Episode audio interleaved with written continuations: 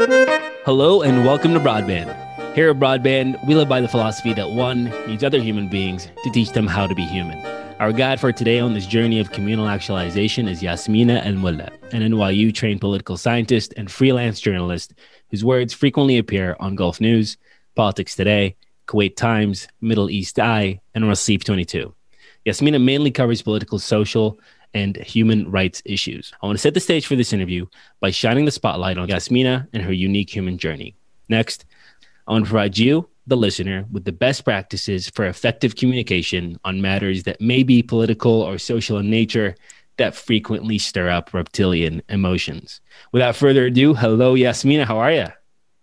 Hi, Aziz. Hello, I'm good. Thank you. I'm excited. So, thank you for having me again. I'm excited. So, let's start this dialogue by taking a trip down memory lane. So, what's it like to be a, a woman in the field on the ground in, say, New York and in Kuwait? What are some of the differences?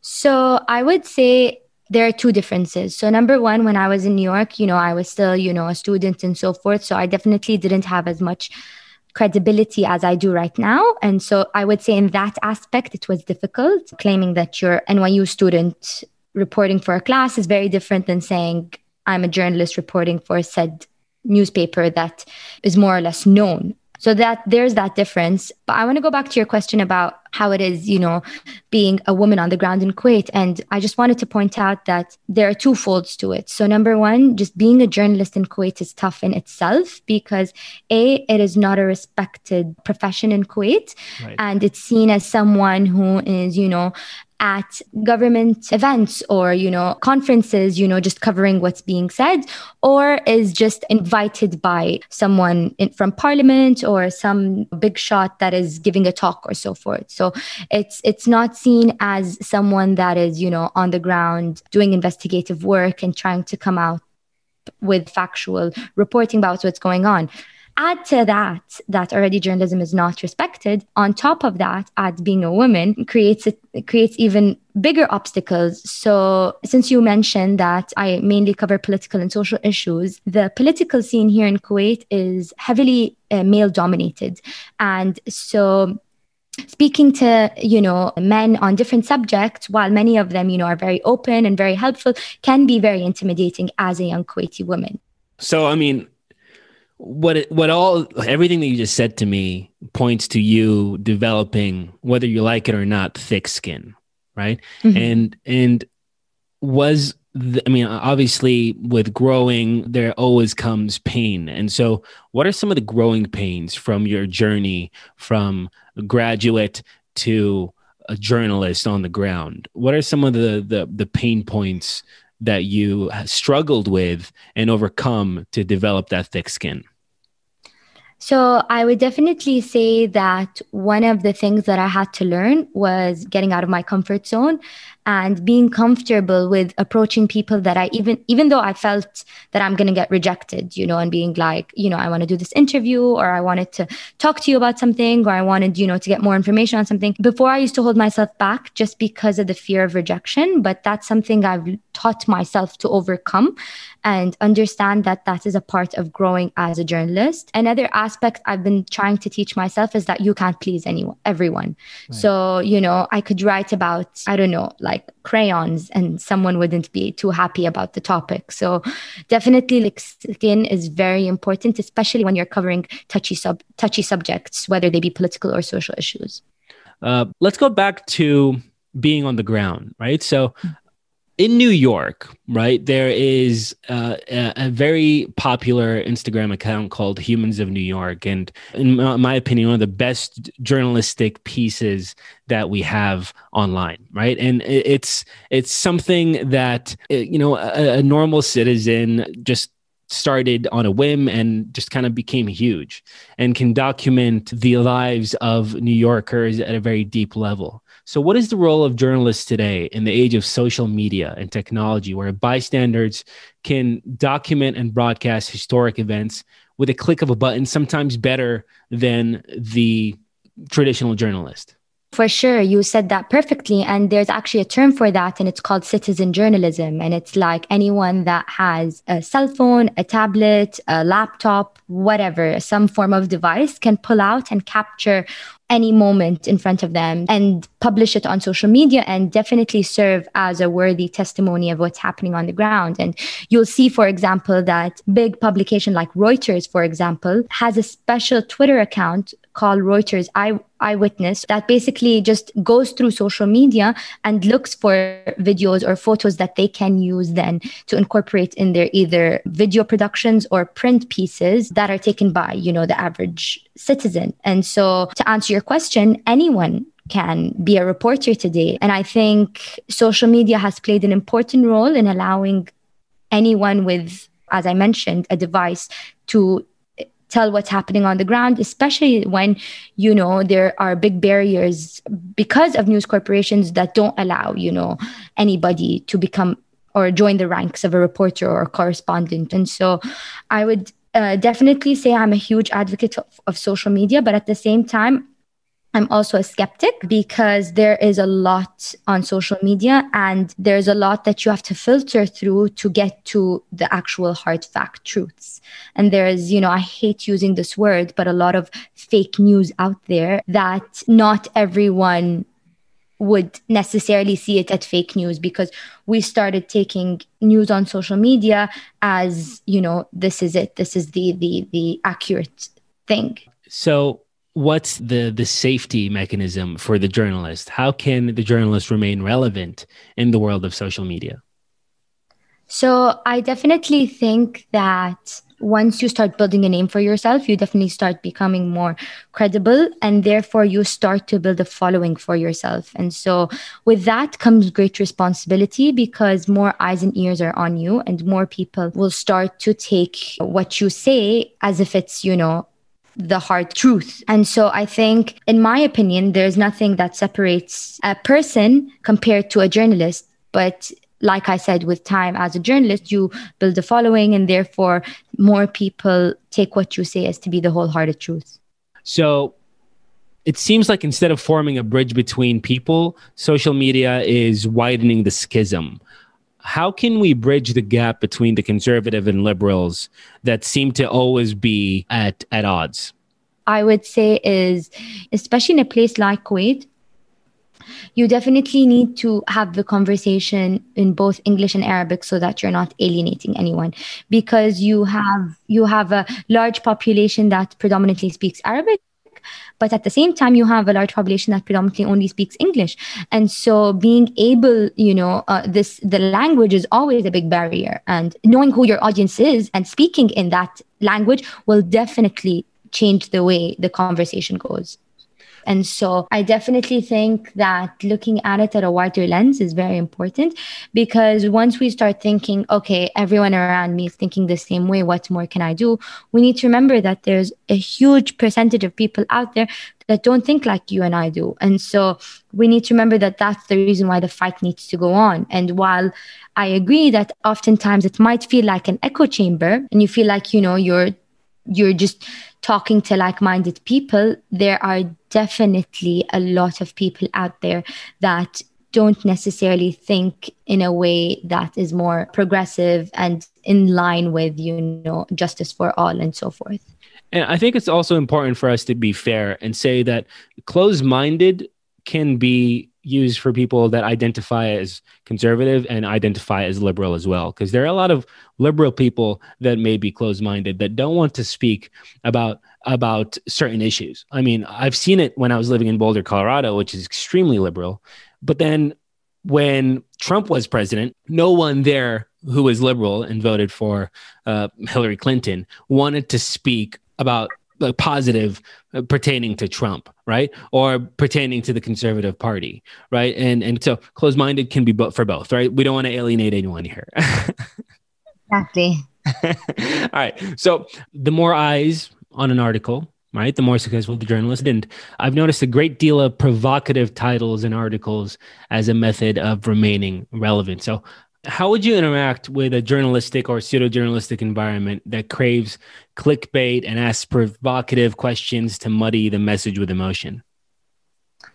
that's something I honestly, you know, like have really tried to learn how to to not tolerate but not get aggravated on when reading the news here in Kuwait because it happens more than often and to be honest not only in kuwait you know this happens across the world. And there's this ongoing conversation about with journalists across across the world. And it's like you know when when do you draw the line? When do you say okay this is where i am going to stop because now i am infringing on someone's you know maybe privacy or you know taking it a bit too far. And so I think that sticking to the facts will always speak volumes. And, you know, sharing the facts and you know constant like i said communication is better than you know going for emotional uh, content that will give you more clicks because you know that's the clickbait phenomenon. And it's like how many views can you get? How many shares can you get? Uh, how many likes and so forth. And so while reaching a big audience is very important i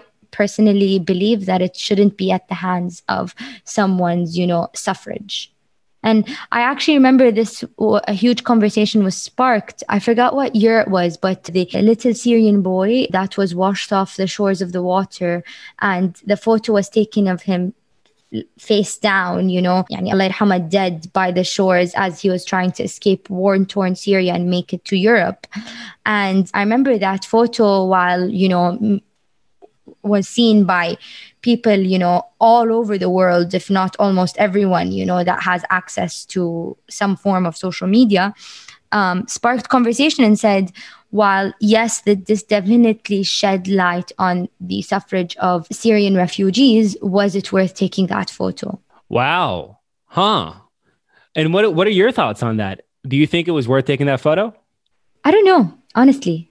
I, I don't know. I think it definitely sparked a conversation, but I don't know. Like, there's a lot of details we might have not known. Was the family okay with it? You know, how did the photographer approach the photo? What was the main purpose of this photo? Like, what was it intended to capture, and so forth. And so, I think there's a lot that we don't know, but it's definitely a question that I still keep having with myself and saying, you know, like I mentioned, where do you where do you draw the line? That's a very good point. That's a very good point because my knee jerk reaction would be like, we should have, I mean, the age of information, we should have access to as much information as possible. But what that does is it could, you could be receiving that information at the cost of some some other person's life and emotions and, and and, suffering right so so that is i think something that is very important to to be aware of is is i think there's exchange value when it comes to information and there's experiential value right? And i think a lot of people are putting more weight on the exchange value. How much is mm-hmm. this photo worth? Whether it be for money or for likes or for views whatever. That's the exchange value but they don't take into account any of the experiential value of the suffering that the mother or the father might be feeling or just the people in general on those boats for days in the choppy waters of in, in Europe. So that is a that's a very well that's a it's a big paradigm shifter there for me. So thank you for for for bringing that up. Okay, so the war crimes going on in Gaza right now has totally rocked the Arab world. It happened by the end of Ramadan, uh, in the beginning of Eid, and it completely ruined my Eid celebrations. And I feel voiceless with Gaza. So, how can a normal person like me not only be more active on social media for this important cause, but also be effective? Definitely. So, I would say is that boycott. I am a firm believer of the BDS movement, boycott, divestment, and sanction. It worked during the apartheid of South Africa, and I know that it would work with you know ending the occupation um, and ending the apartheid because you know we we know at this point that Israel has you know strong lobbying power not only in the U.S. but across the world, and it has very strong and powerful allies that will not put any political pressure on them. So the other route to is to put economic pressure on them and to boycott companies that are making profit off of the illegal occupation and the apartheid. And while I'm sure a lot of your listeners have seen on social media big lists of companies going around saying, you know, boycott this, boycott that, I would urge everyone to do a little bit more digging and to look into the reason behind boycotting such companies because a lot of the more established BDS movements have descriptions as to why uh, you should boycott certain companies. So, for example, HP uh, HP is one of the first companies that were called to be boycotted because they provide the Israeli checkpoints um, with all the software systems. And as you know, I'm sure many of you know, and for those that don't, horrendous things happen at the checkpoints, and they serve as major, you know, reminders that while what's currently happening is devastating, the occupation affects Palestinians' lives daily by simply having to cross through this illegal border wall or checkpoint to get from their place of work to their home or vice versa. Just to put the checkpoints into perspective, I read an account of an old lady who unfortunately has cancer, who needs to cross the checkpoints to get her chemotherapy treatment. And she needs to transfer through three separate ambulances. And it usually takes upwards of two hours to go from Gaza to across the borders and checkpoints to get her treatment. That's how inhumane the situation is over there. Mm-hmm. Hey guys, this is the part of the podcast where people usually tell you to buy this product or subscribe to this service, but we don't have any sponsors yet. So we'll sell ourselves instead. We have four simple asks. One, please subscribe if you haven't already. Two, share the podcast. Share it with your friends, share it with your family, and share it with a stranger. Start a conversation. Three, check out the show notes. You can find all the references that we've already made and are about to make on there. And four, engage with us on Instagram and email. Enjoy the rest of the show being that you're an eloquently spoken communication steward, what are some of the best practices that you may keep in your back pocket to calm yourself down whenever you're getting too excited about like a sensitive or a political topic?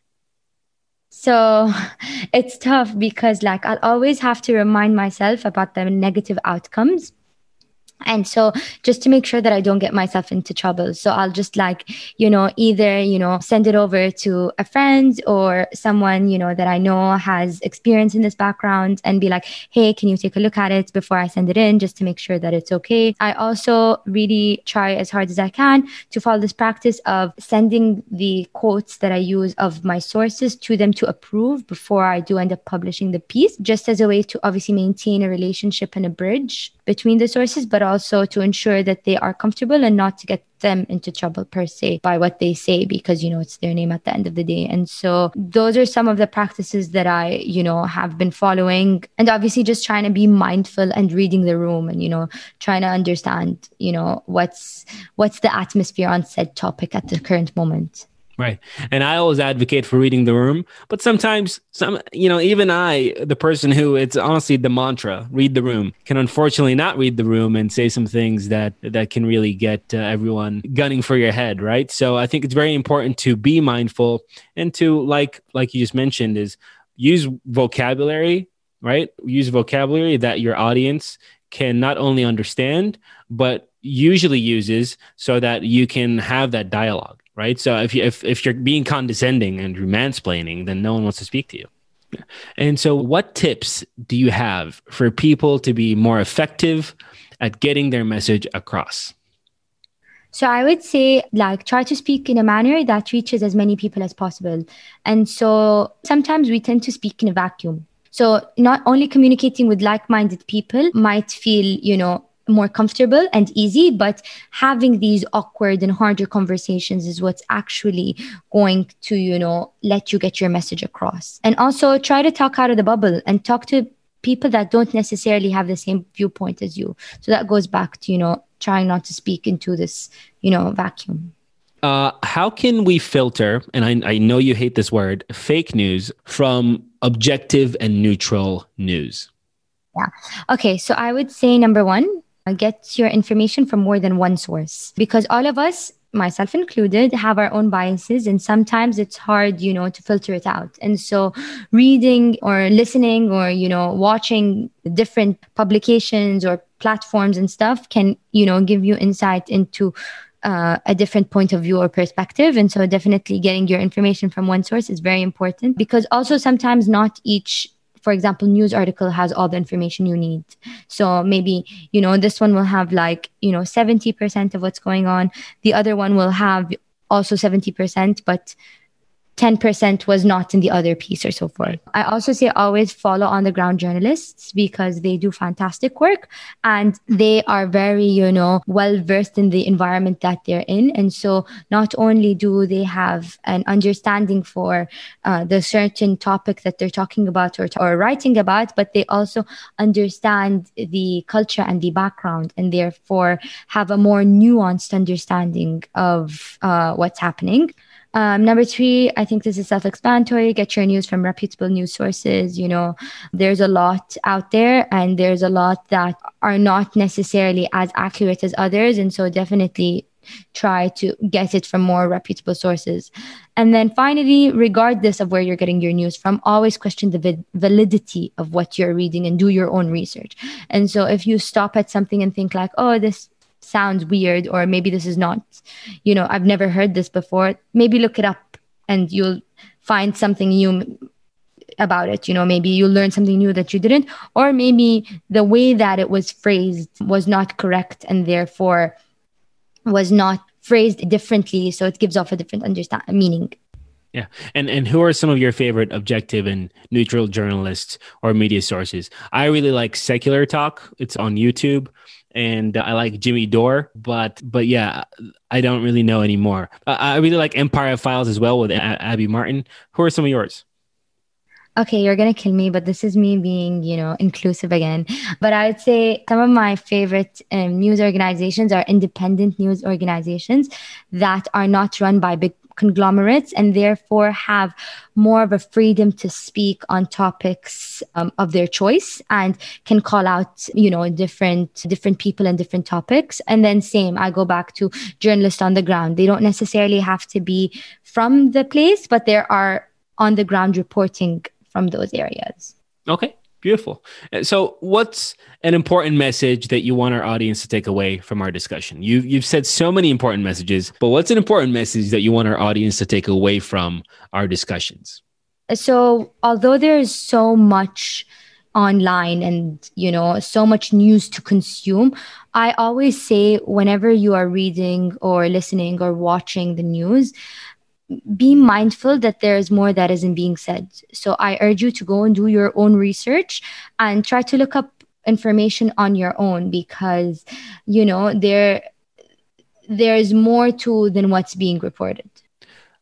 And what's some advice that you can give our listeners to improve their work life? I mean, I ask you that question because you write multiple articles a day. You are on the ground. You are covering multiple different scenarios uh, of of society. So so how can our listeners be more efficient? Maybe like you.